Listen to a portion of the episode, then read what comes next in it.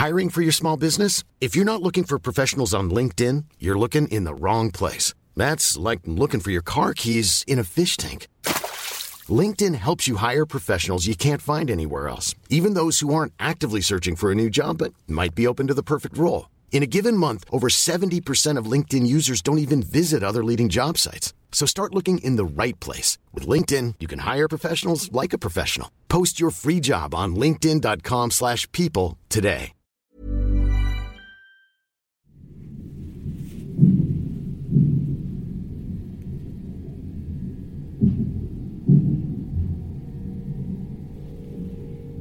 Hej och välkommen till Vandra med Henrik. Idag är jag på Naturhistoriska museet i Stockholm. Och jag har fått vara här helt själv. Det är ingen här. Um, och det känns... Jag får när jag står här tårar i ögonen för jag blir så uppe i varv alltså. Jag pratade i Somna med Henrik, min andra podd, om att jag skulle vilja gå på Naturhistoriska museet och spela in. Och då hörde en som jobbar där här det. Och kontaktade mig. Och nu är jag här. Eh, jag älskar mitt jobb, har jag sagt det någon gång?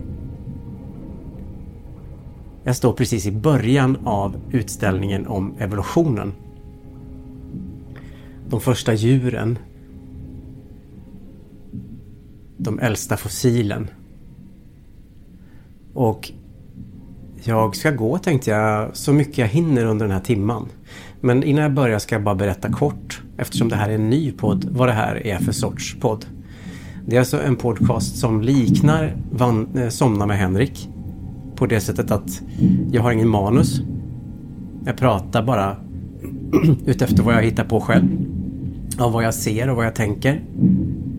Nu till exempel så står jag precis i början av jordens historia. Vilket du kanske hör av det här ödesmättade lavaflödet som strömmar runt omkring mig.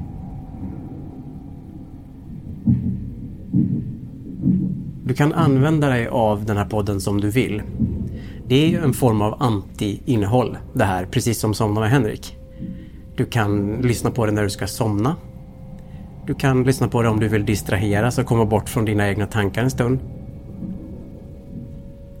Eller så lyssnar du för att du tycker att jag är en underbar och underhållande människa. Nu står jag och tittar på gamla stenar. Som har hittats i Zimbabwe och Australien. Stromatoliter. Som bildats av bakterier som växer på havsbottnen.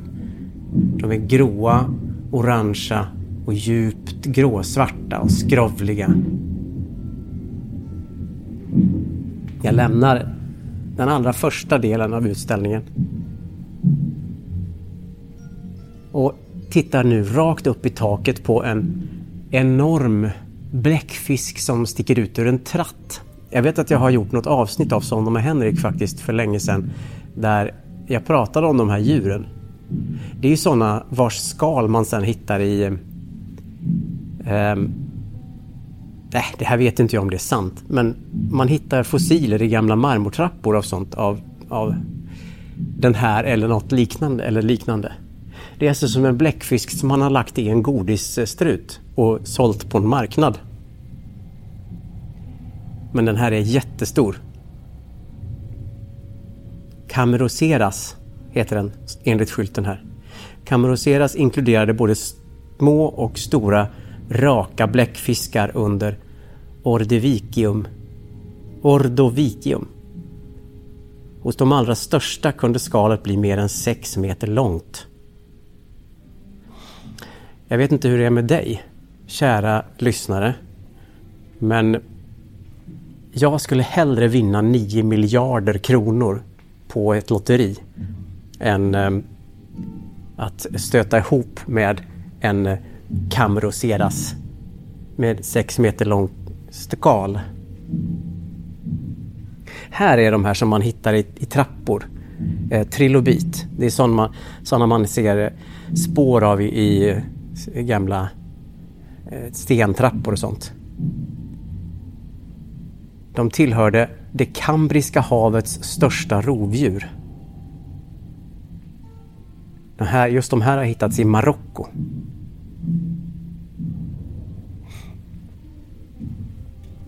Jag rör mig lite inåt här, en sväng. Jag vill ju gärna hinna med hela utställningen. Oj, vad är det för ljud?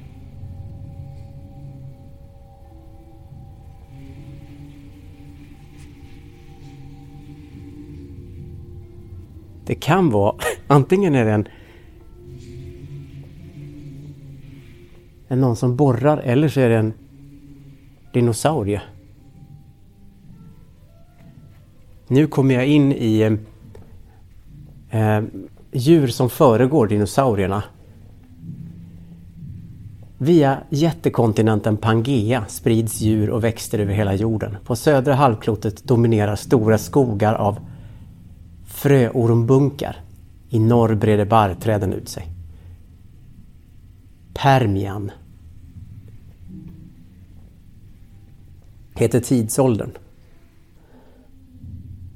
Och här är alltså, jag vet inte hur jag ska förmedla det, men här börjar ju djuren växa till sig ganska ordentligt.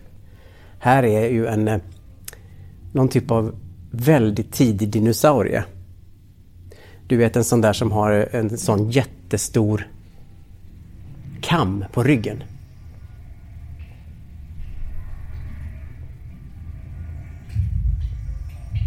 Ja, det är dinosaurier som låter. Kanske att du inte kommer att kunna somna, vem vet? Du kanske inte behöver somna. Men jag hör ju tydligt dinosaurier som... Som rör på sig.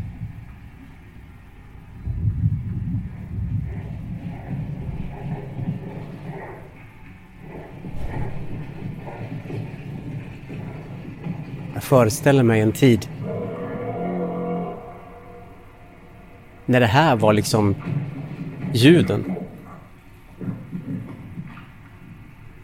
Framför mig nu så är det alltså en jätteödla. Den går på två ben och den har väldigt eh, väl tilltagna ben. Jag ska se, eh, skylten framför här är släckt. Men jag ska se om jag kan få på den. Det här är en iguanodon. Iguanodon. Hoppas jag uttalar det rätt. Den är alltså säkert eh, sex meter hög. Tänk dig att möta en sån här.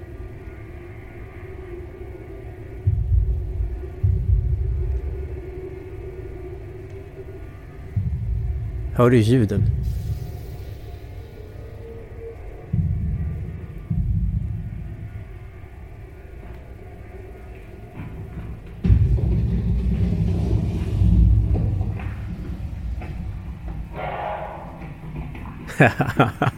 jag blir faktiskt lite skraj. Jag är ju här helt själv. Man glömmer ju det. Eh, eh och här, nu, nu är det faktiskt eh, en, en eh, Tyrannosaurus rex här framför mig. Ett skelett. Hyta inleds med en kall period, åtminstone här på södra Och här börjar det... börjar han meteorologen på... Jag går vidare för det kändes så odramatiskt. Nu börjar han meteorologen på nyheterna prata om eh, klimatet under de olika tiderna. Alltså, jag har inget emot den informationen men det kändes så osagolikt just nu när, han, när jag var så här mitt i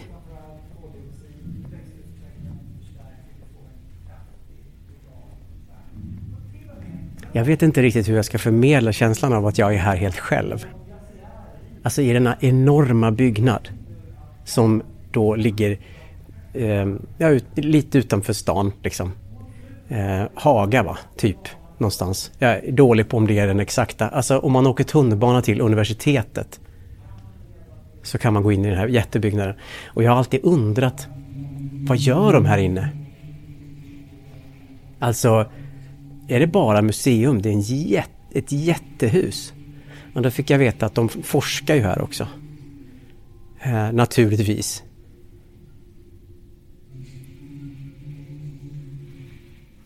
Jag har nu gått runt lite i tidsåldrarna så jag hoppar lite i kronologin. Ammoniter är en sorts bläckfisk med skal. Ofta är de spiralvridna. Men det fanns också arter med raka och oregelbundet vridna skal. Amoriterna var mycket vanliga under juraperioden.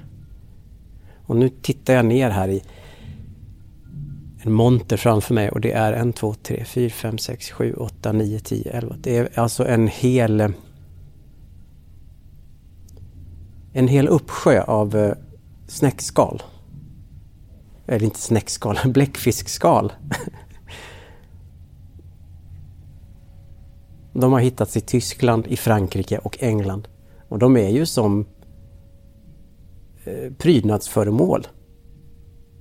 Och med tanke på att de här prydnadsföremålen låg där på havet botten långt innan det fanns någon som kunde sitta på dem och säga Gud vilken fin form! Vilka regelbundna intrikata mönster! Påminner om eh, grekiska antika skulpturer. Men det är det inte, utan det är ett djur som har hållit på härjat där inne. Eftersom det är riktigt fuktigt klimat.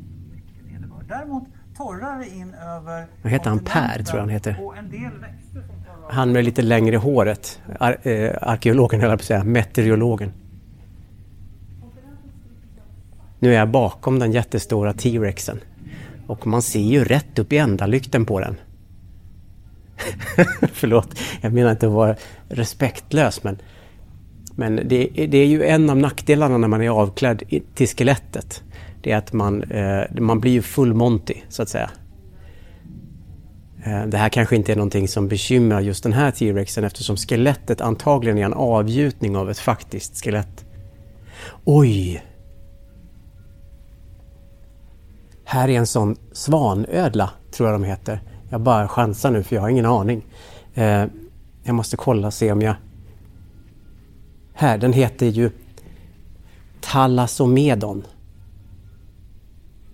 Alla vänner av riktig dinosauriekunskap skriker och vrider sig nu i oändliga plågor. Men jag ber att få påminna om att det här är ju inte en podd som på något vis ska förmedla faktiska fakta utan mer att förmedla en stämning hur det är för mig, Henrik Ståhl, en avdankad före detta barnprogramledare som går omkring här på ett museum alldeles för sig själv. Vem, vem tog beslutet att låta mig få leva det här livet? Jag menar, det, jag förstår inte vad jag har gjort för att eh, jag ska få ha det så här bra. Nu går vi vidare. Nu går vi in i utställningen Den mänskliga resan. Vad är en människa? Vilken är människans plats i naturen? Hur blev vi människor? Det ska vi få veta här.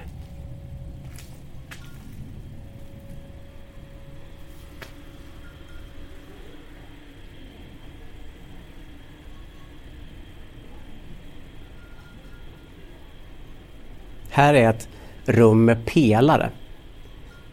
Det är jordtoner. Och framför mig nu så finns människans släktträd.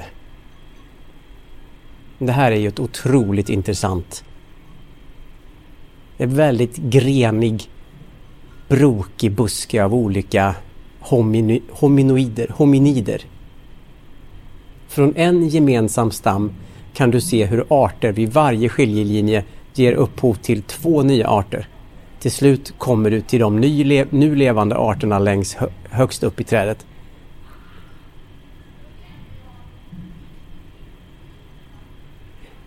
Det är alltså eh, så mycket högtalarljud här så ibland vet jag inte om det är en del av utställningen eller om det är någon som faktiskt har jättekul här bakom kulisserna, skrattar och pratar.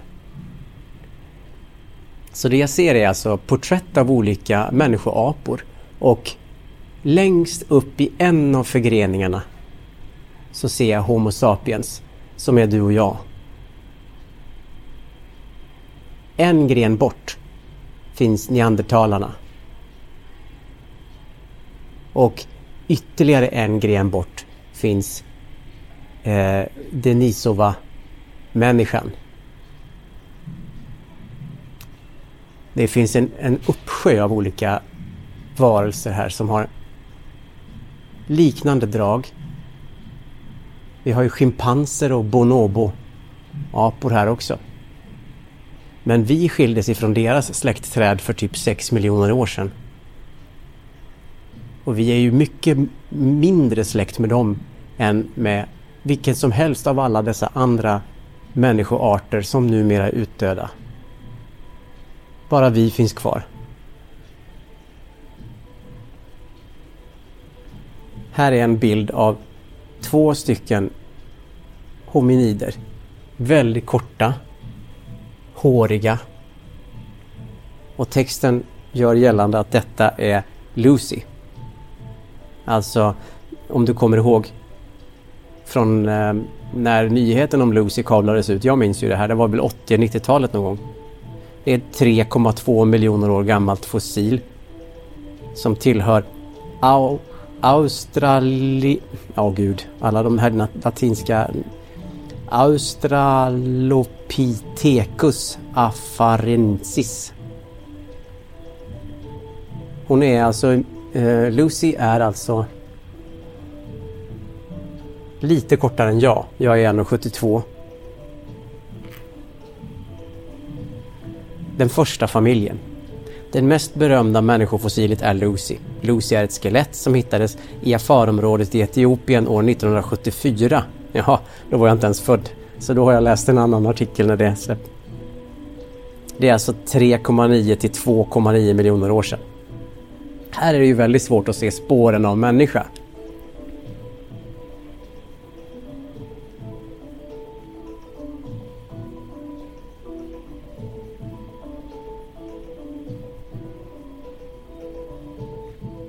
Paranthropus bosei 2,3 till 1,5 miljoner år sedan.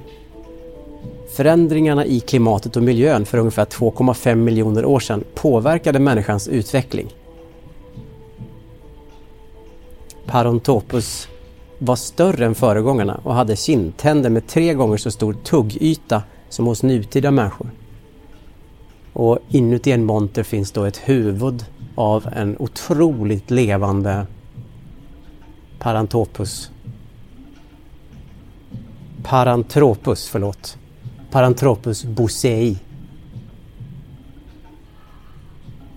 Näsan är i, i, det, i det största obefintlig, nästan insjunken i ansiktet.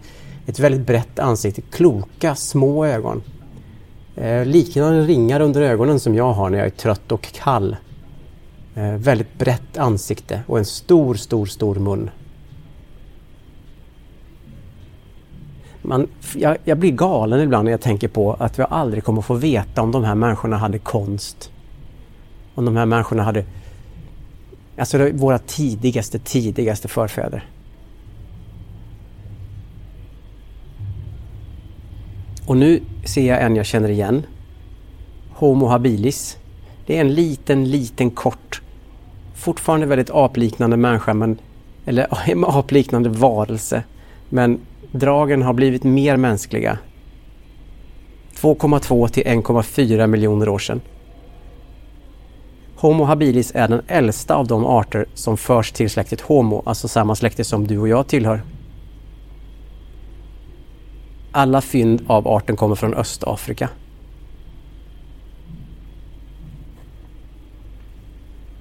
De är ju, det är en väldigt liten varelse. Men här börjar man ana, tycker jag,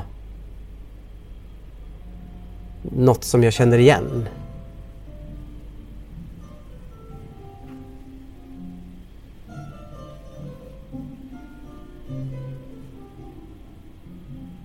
Här är en mammut framför mig. Sydmammut. En avgjutning. Och det är, den har inget hår utan den är som Tyrannosaurusen och alla andra skelett här. Ett sådant, ett skelett.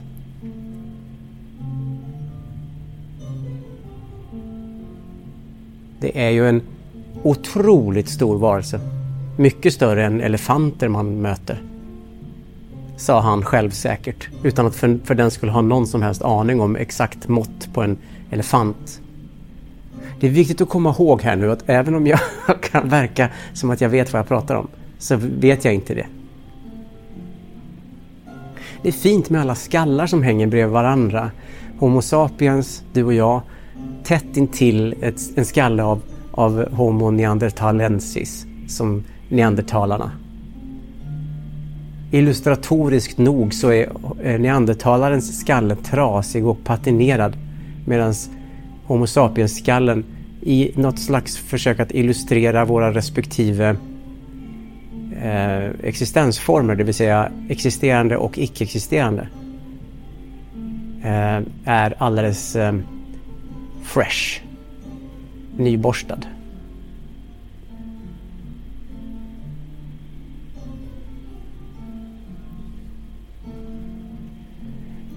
Apor är ju intressanta. Alltså vi är ju släkt med dem men ändå har vi ju tagit avsked från det, den delen av släktträdet för många, många miljoner år sedan. Och det är intressant vad vi har valt att ha kvar, eller valt, men vad evolutionen har valt att ha kvar respektive vad vi, vad vi har blivit av med. Stora hörntänder till exempel. Alla de här apskeletten jag tittar på nu, de har ju jättestora hörntänder. Men vi, Homo sapiens, vi, vi står här med våra små sorgliga ursäkter till till hörntänder.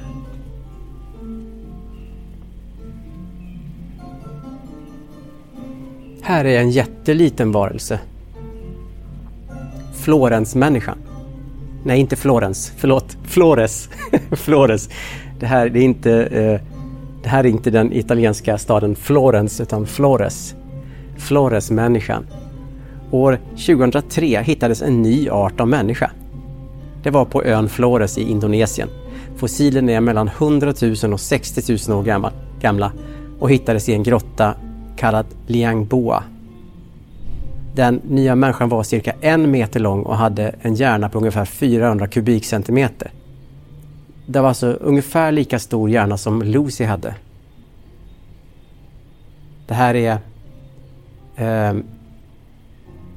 ju den nyast, nyaste äldsta, höll jag på att säga.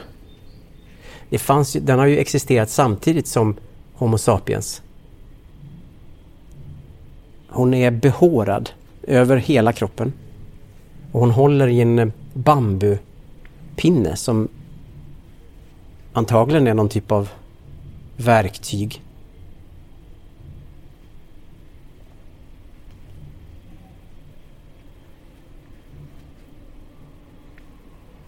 Ja, jag går till... Eh, nu går jag hit. Nu går jag hit. Så bara så du vet var jag går. nu går jag hit. För omkring 1,8 miljoner år sedan hade klimatförändringarna gjort att savannen brett ut sig och därför utvecklades också de första människoarterna som var helt anpassade till denna nya öppnare miljö. På sikt då du och jag. Framför mig nu står en Homo ergaster 1,9 till 1,5 miljoner år sedan. Det här är ju det här är ju någon jag känner igen mig i. Bakom den här Homo ergaster-människan som är lite kortare än jag. Eh, lite spädare än jag faktiskt också. Eh, vilket säger en del för jag är ju en extremt späd liten människa. Så står det alltså en Gastornis som är en jättestor fågel. Och den tittar på honom. Bak, bak och tittar honom i nacken. Tänk dig att vara ute och gå. Och så möter man en fågel som är 1,90 hög. Jag vet inte hur det är med dig men jag skulle ju spontant känna mig kanske lite... Eh, jag ska inte säga nervös men kanske att jag hade upplevt en, en, någon typ av basal stress. På låg nivå i alla fall.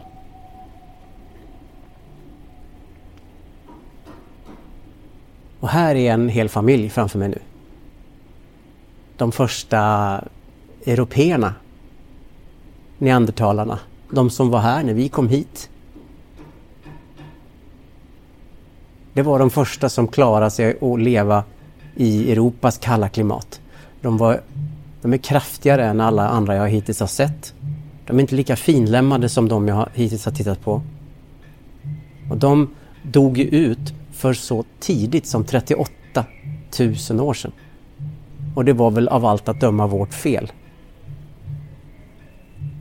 Det är en man, det är en kvinna och det är ett barn. Och framför sig har de en syl, en kniv och en hammare av flintsten. Mannen bär på ett bytesdjur. En, eh, en, eh, ett, ett djur. Jag kan, jag kan säga så, så långt att det är ett djur utan att, att överdriva på något vis. Och så kommer vi. Och nu står jag framför en avbildning av en människa. De, de är verkligen fantastiska de här skulpturerna. Eller det är gipsdockor misstänker jag. De är helt otroliga. Eh, så verklighetstrogna. Det är nästan så jag får en känsla av att han kommer att vända sig om och titta på mig nu. Min förfader. Ehm, han har kläder på sig av skinn. Det har neandertalarna också. De har enkla kläder i skinn. Eh,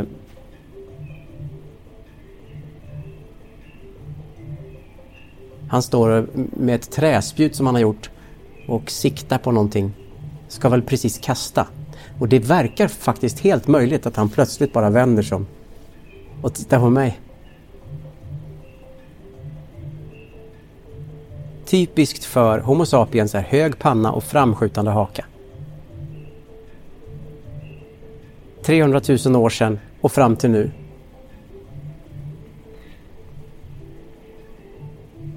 Och till den här musiken och till ett eh, skelett av en jättehjort som kunde bli två meter till manken.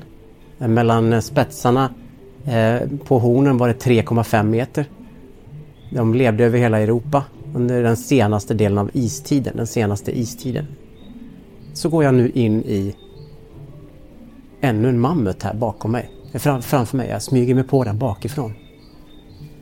Det är någonting man överhuvudtaget eh, ska vara lite försiktig med. Att smyga sig på mammutar bakifrån. Alltså, det, det är ingenting jag kan säga med visshet. Men eh, jag har hört från säkra källor att det är en dålig idé.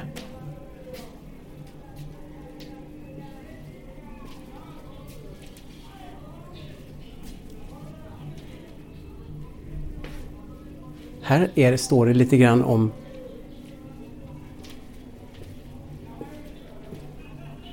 om museets eh, resa.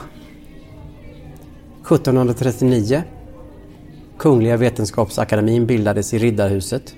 Carl von Linné var med och bildade. Han var ju, höll ju på med det där med, med, med att samla blommor och sånt. Han var ju en, en, oh, han var ju en värdelös på fester va. Det var ju enda han ville prata om. Blommor, blommor. Blommor och ståndare och pistiller och man sa snälla, snälla, eh, snälla Kalle. Kan vi inte prata lite grann om, eh, inte vet jag, Gina Tricot? Och så sa han nej, det vägrar jag. Och så var det igen ståndare och pistiller. Så han blev ju aldrig bjuden och därför startade han ett museum då. Eh, och eh, det här blev starten till eh, den första, okej okay, vänta. Eh, en av grundarna var Carl von Linné. Man beslutade att börja samla naturlig, alltså naturprylar helt enkelt. Den första gåvan var en svamp från Jonas Ahlströmer. Och den svampen, den satte igång alltihopa. Så 1772 så flyttades den här natursamlingen till greve Per Brahes hus. Eh, som jag är för övrigt släkt med Per Brahe om jag kan bara få namedroppa lite. Han och jag vi, var, vi kände varandra väl. Det var 1772. Eh, 1778 så skänker Charles De Geer eh, sin stora samling natur, natursaker till akademin och en ny fastighet skaffar de i Gamla stan. 1786 så beslutar de att de ska visa upp de här samlingarna för allmänheten. Ett par timmar varje lördag. Sverige har fått sitt första offentliga museum 1828 så flyttade akademin till Västmanska huset mellan Drottninggatan och Adolf Fredriks kyrka. Jaha. Och den grillska donationen kom till Stockholm. Men hade så mycket mal att den slängdes.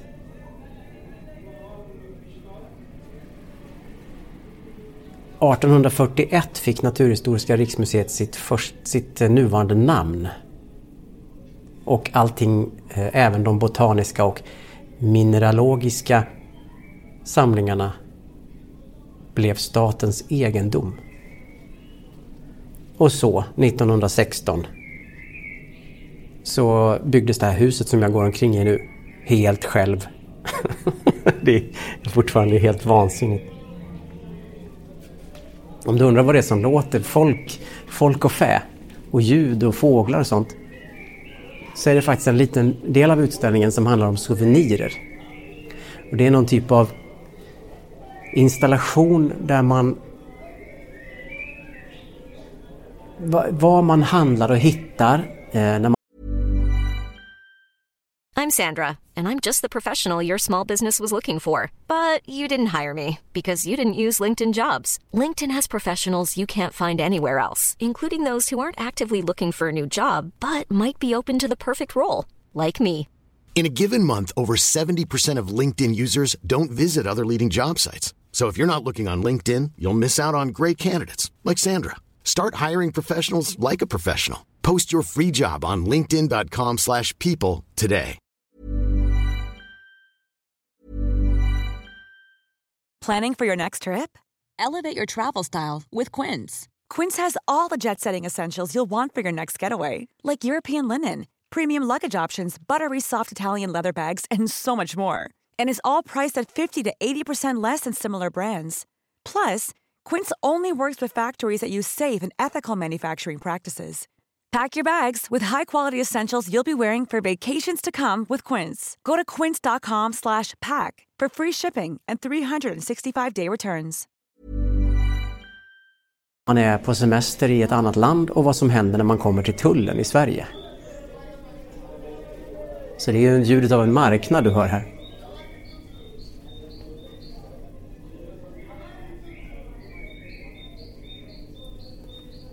På grund av handel är cirka 35 000 arter av växter och djur hotade. För att skydda dessa arter är all handel förbjuden.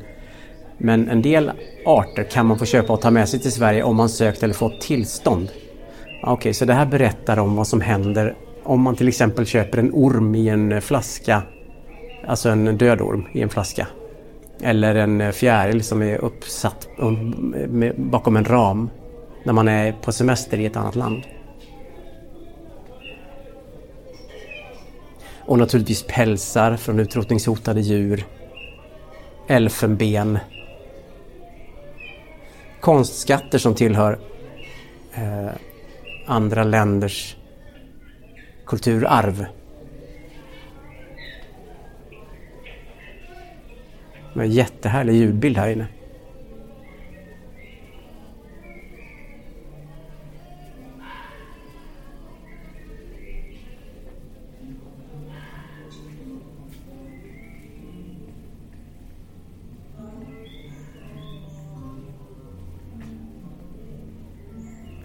Livets mångfald heter det här stället. Åh, vad mysigt det är med sånt där trägolv. Ska se om du hör när jag går på det.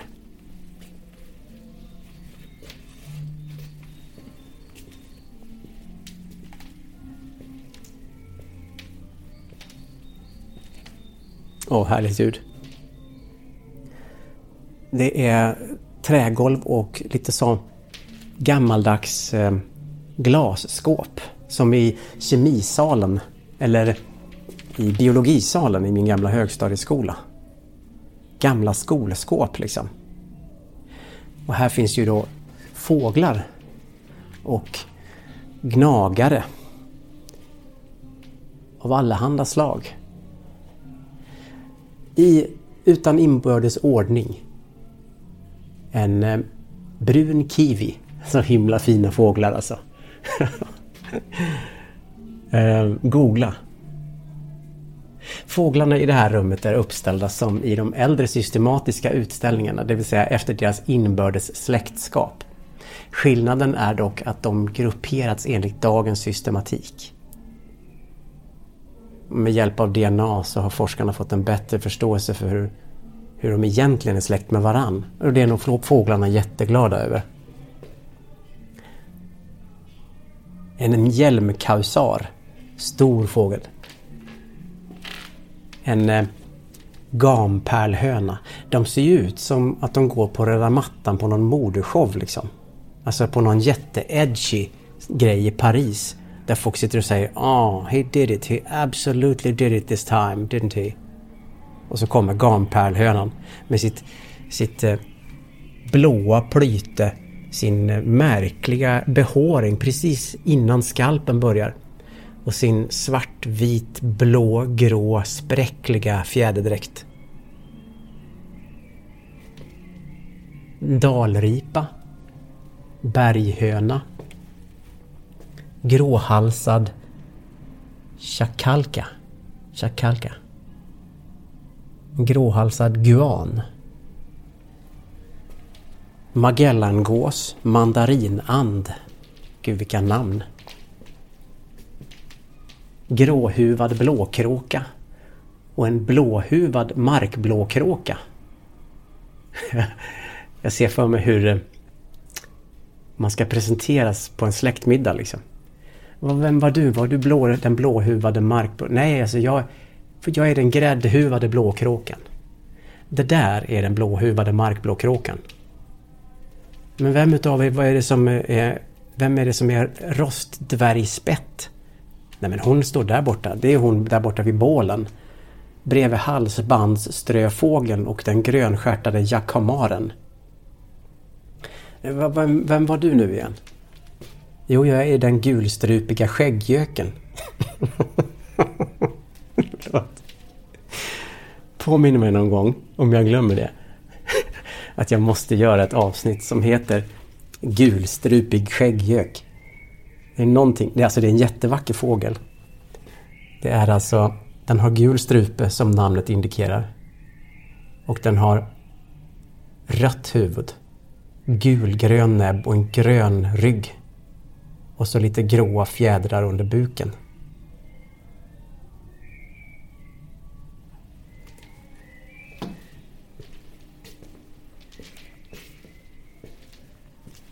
Här är en fågel som jag tycker är lite läbbig faktiskt.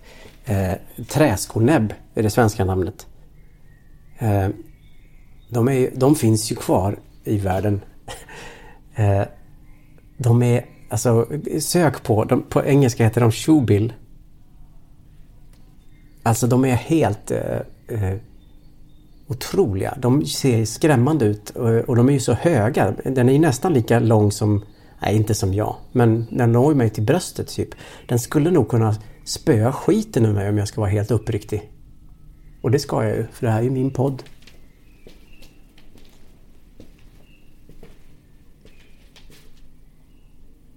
Nu kom jag in i ett rum som liknade förra men har eh, en suni. Så ett litet rådjur ser det ut som. En sorilla som ser ut som en skunk typ. Ett rödbrunt musöra och det är en fladdermus. En dvärgnäbbmus, en öronigelkott och en långörad igelkott. En östlig chipmunk. En nordlig piphare en vattensork, ett kappiggsvin, en pälsfladdrare. Det är jag. Jag är en pälsfladdrare. Paradisfågel. En paradisfågel insamlad av Sten Bergman på Nya Guinea 1948. Ända sedan dess har den suttit här på sin lilla gren. Den flög omkring där då, 1948. Och här är en mammutbete. Insamlad 1878 till 8 Mammutbete från Sibirien insamlad under Vega-expeditionen 1878 till 80. Om, om det inte hade stått att det var elfenben eller att det var en mammutbete så hade jag trott det var någon gammal trägren alltså. Och vad jag ibland är ledsen över att jag inte vet någonting om naturen runt omkring mig. att jag är så okunnig liksom om naturens beskaffenhet. Vilken bergart är, tillhör stenen som jag bara sparkar undan till exempel? Nu är jag inne i ett rum med akvarier. Och en stor modell av en tiger. Förmodat naturlig storlek framför mig. Koraller i ett akvarium. Koraller är nä nässeldjur som är så känsliga att vattentemperaturen inte får variera mer än en grad för att de ska överleva. Korallbrev, korallbrev, korallrev som kan bli korallbrev, brev, men gud. Korallrev kan bli mycket gamla. Vissa rev är över 100 miljoner år gamla. De hör till jordens mest artrika miljöer. 25 procent av allt marint liv.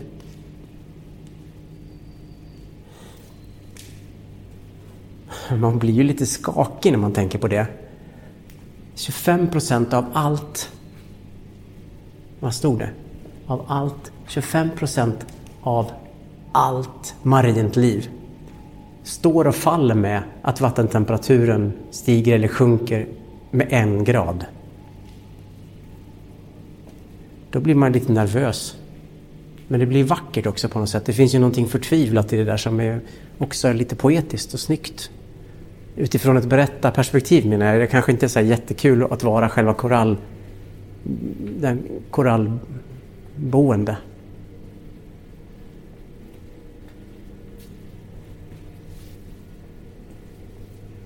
Här är en eh, fullstorlek eh, modell av Carl von Linné. Om man inte känner namnen är kunskapen om tingen värdelös, sa Linné. Och det hade han ju rätt i. Och det var ju som nästan som att han talade till mig hundratals år senare. Ehm, för jag vet ju inte namnen. Och kunskapen om tingen är därmed värdelös. Här går jag och killgissar. Alltså vilket slöseri egentligen. Man kunde släppa in en person som hade verklig kunskap om tingen, tingens namn här istället för den här eh, slafskonstnären Henrik Ståhl. Men jag är väldigt tacksam. Jag är väldigt glad. Det är spännande för några av de här uppstoppade djuren. Eh, den här till exempel eh, eh, leguanhannen Eh, eh Eh, med flera, det är flera här. De, de, några av dem, åtminstone i föregående rummet om livets mångfald, så är ju en del av de uppstoppade djuren är ju riktigt gamla alltså. Från 1870-talet.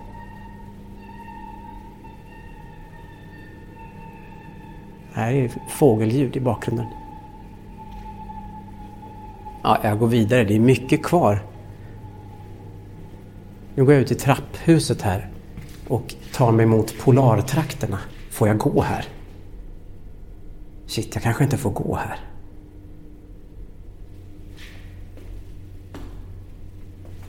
Äh, jag går här. Det är sent när jag går här. Väldigt sent. Alltså jag får vara här, det vill jag bara påpeka. Det, det är alltså inte, någon, det är inte så att jag har brutit mig in eller så. Utan jag, jag är tillåten att gå här. Det var någon som sa det i alla fall. Gå in bara, sa de och pekade lite sådär. nej, nej, jag bara skojar. Jag har blivit jätteväl mottagen. Oj! Jag kanske ska förklara varför jag sa oj. Framför mig här så är det en enorm eh, valmun. Med barderna hängande ner och man kan gå in i den. Jag gör det nu. Nu går jag rakt in i valens mun. Barderna hänger ner.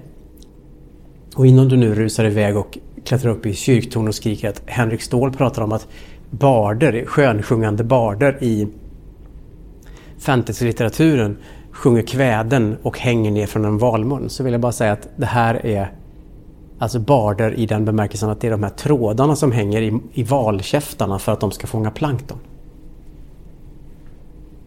Det här hade jag tyckt varit jättehäftigt om jag var ett barn och gå i, i, emellan här. Det är en nordkapare som jag gick in i. Ingen riktig. Den är av plast. Jag fick veta att förut så var det ljud här i Nordkaparen. Det liksom lät som att man verkligen var inne i, magen på ett stort djur. Nu är alltså utställningen Polartrakterna. Och det här är övervåningen och det är eh, Nordpolen.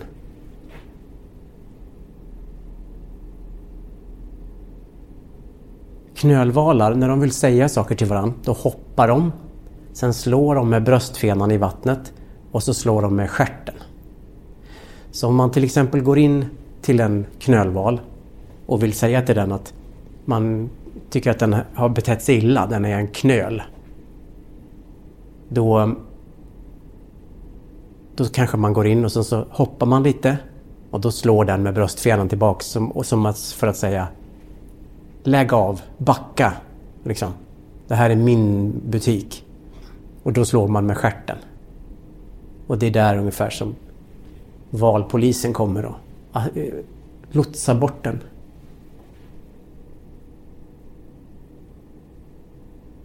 Kaskelotter är väldigt sociala valar. De simmar runt varann. De sover tillsammans. Stående lodrätt i vattnet. De nosar på varandra.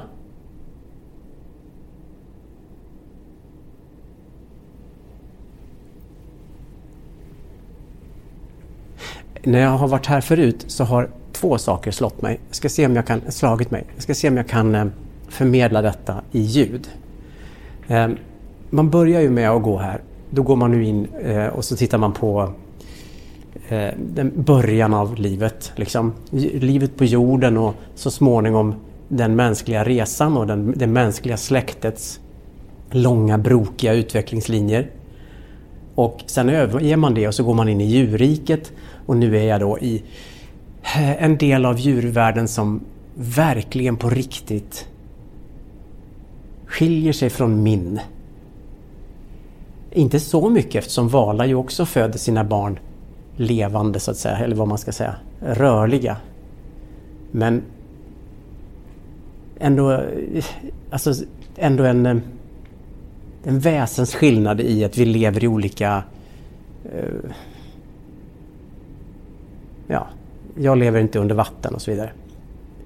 Och det som slår mig när man då har gått genom hela den mänskliga resan och sen står här framför det här väldiga takhängande skelettet av en gråval. Att den är i så många aspekter helt olik mig. Den är ju lika lång som typ en långtradare.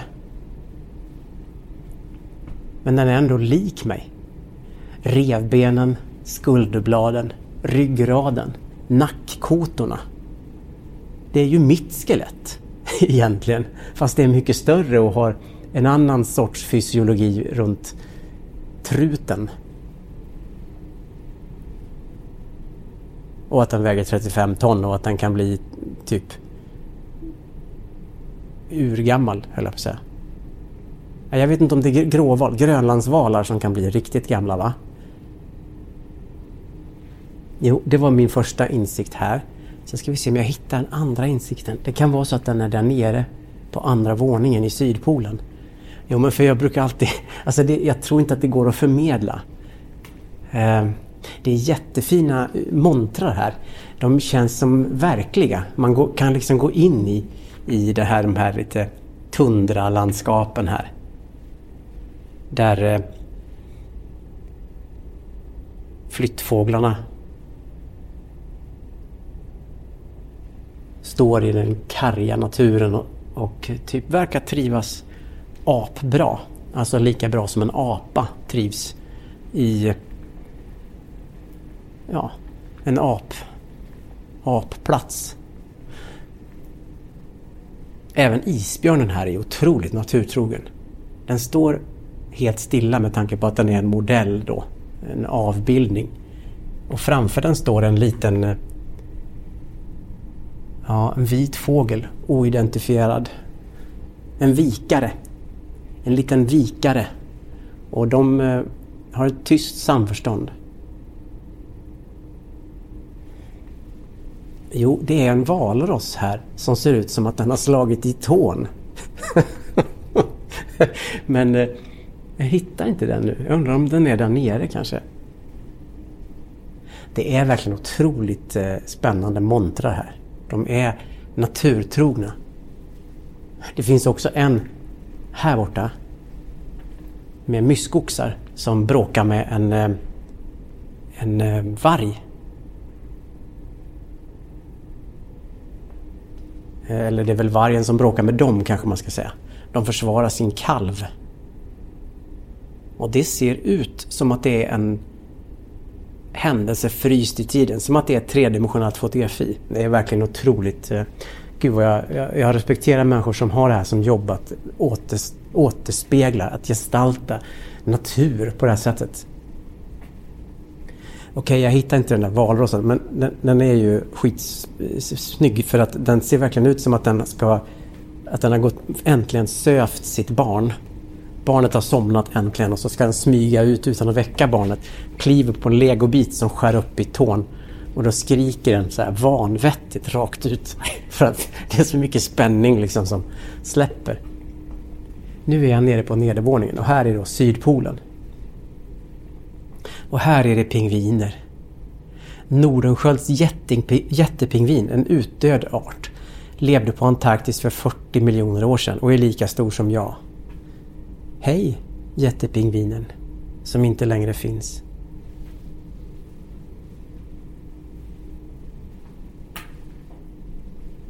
Visst är det häftigt det där när pingviner i den arktiska, eh, antarktiska natten står tätt, tätt, tätt och håller värmen och turas om att stå i mitten. Med sina ägg på fötterna, papporna. Och med sina stora magar hängande ut över dem. Eller magar, jag vet inte vad det är för något men...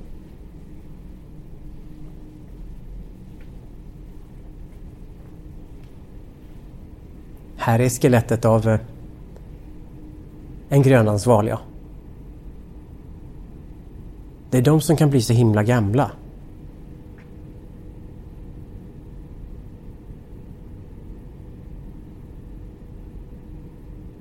De kan väga 60 till 80 ton. Barderna är otroligt stora. Det är... Och ändå, trots att vi är så olika i storlek, så kan jag till och med se i fenorna så finns liksom någonting som på mig hade blivit fingrar liksom. Handleder. Eller armle, armveck. Här, här är, är den här som jag tycker är så rolig. Nu ska vi se. Det är ju en elefantsäl, ingen valross. Det finns en elefantsäl på Naturhistoriska riksmuseet som ser ut som att den slår tån i en legobit när den ska ha nattat sina barn. och, och, och, eh, barnet vaknar igen efter man har försökt söva det i 16 timmar. Och eh, föräldern får nog liksom. Ja men det var de själva. Och så skriker rakt ut. Så om du går till Naturhistoriska riksmuseet, ta en bild på eh, elefantsälen som, slår, som kliver på lego och eh, tagga mig i sociala medier. Och tagga Naturhistoriska riksmuseet som är snälla nog att låta mig gå här med mitt larv. För din skull egentligen ju. Och och så vidare. Sen vill jag passa på att understryka att jag är alltså inte sponsrad på något vis av Naturhistoriska. Utan det är bara i deras hjärtas vänlighet att jag får gå här. Det här är första gången jag går ensam på ett museum förutom när jag var typ 22 och min pappas kusin Uno som jobbade på Nationalmuseum guidade mig en gång innan öppning. Men annars så är det här första gången jag går själv på ett museum. Stellers sjöko ligger här framför mig. Och det är som att jag är under vatten.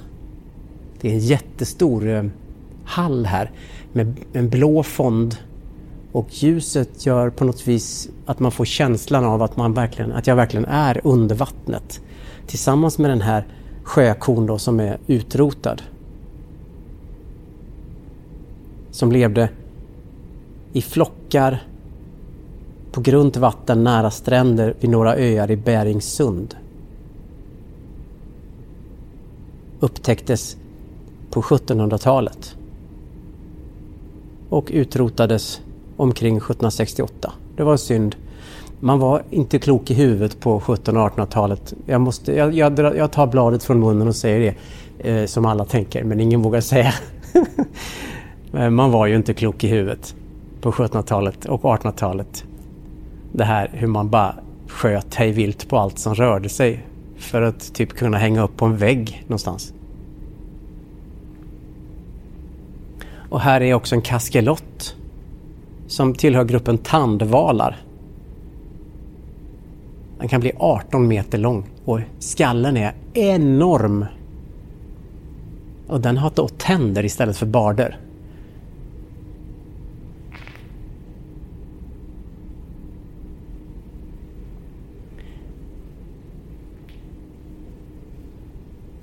Okej. Okay. Jag stannar här. Jag stannar här med framför en modell av ett vårt södra klot. En modell där Antarktis breder ut sig med hav runt omkring.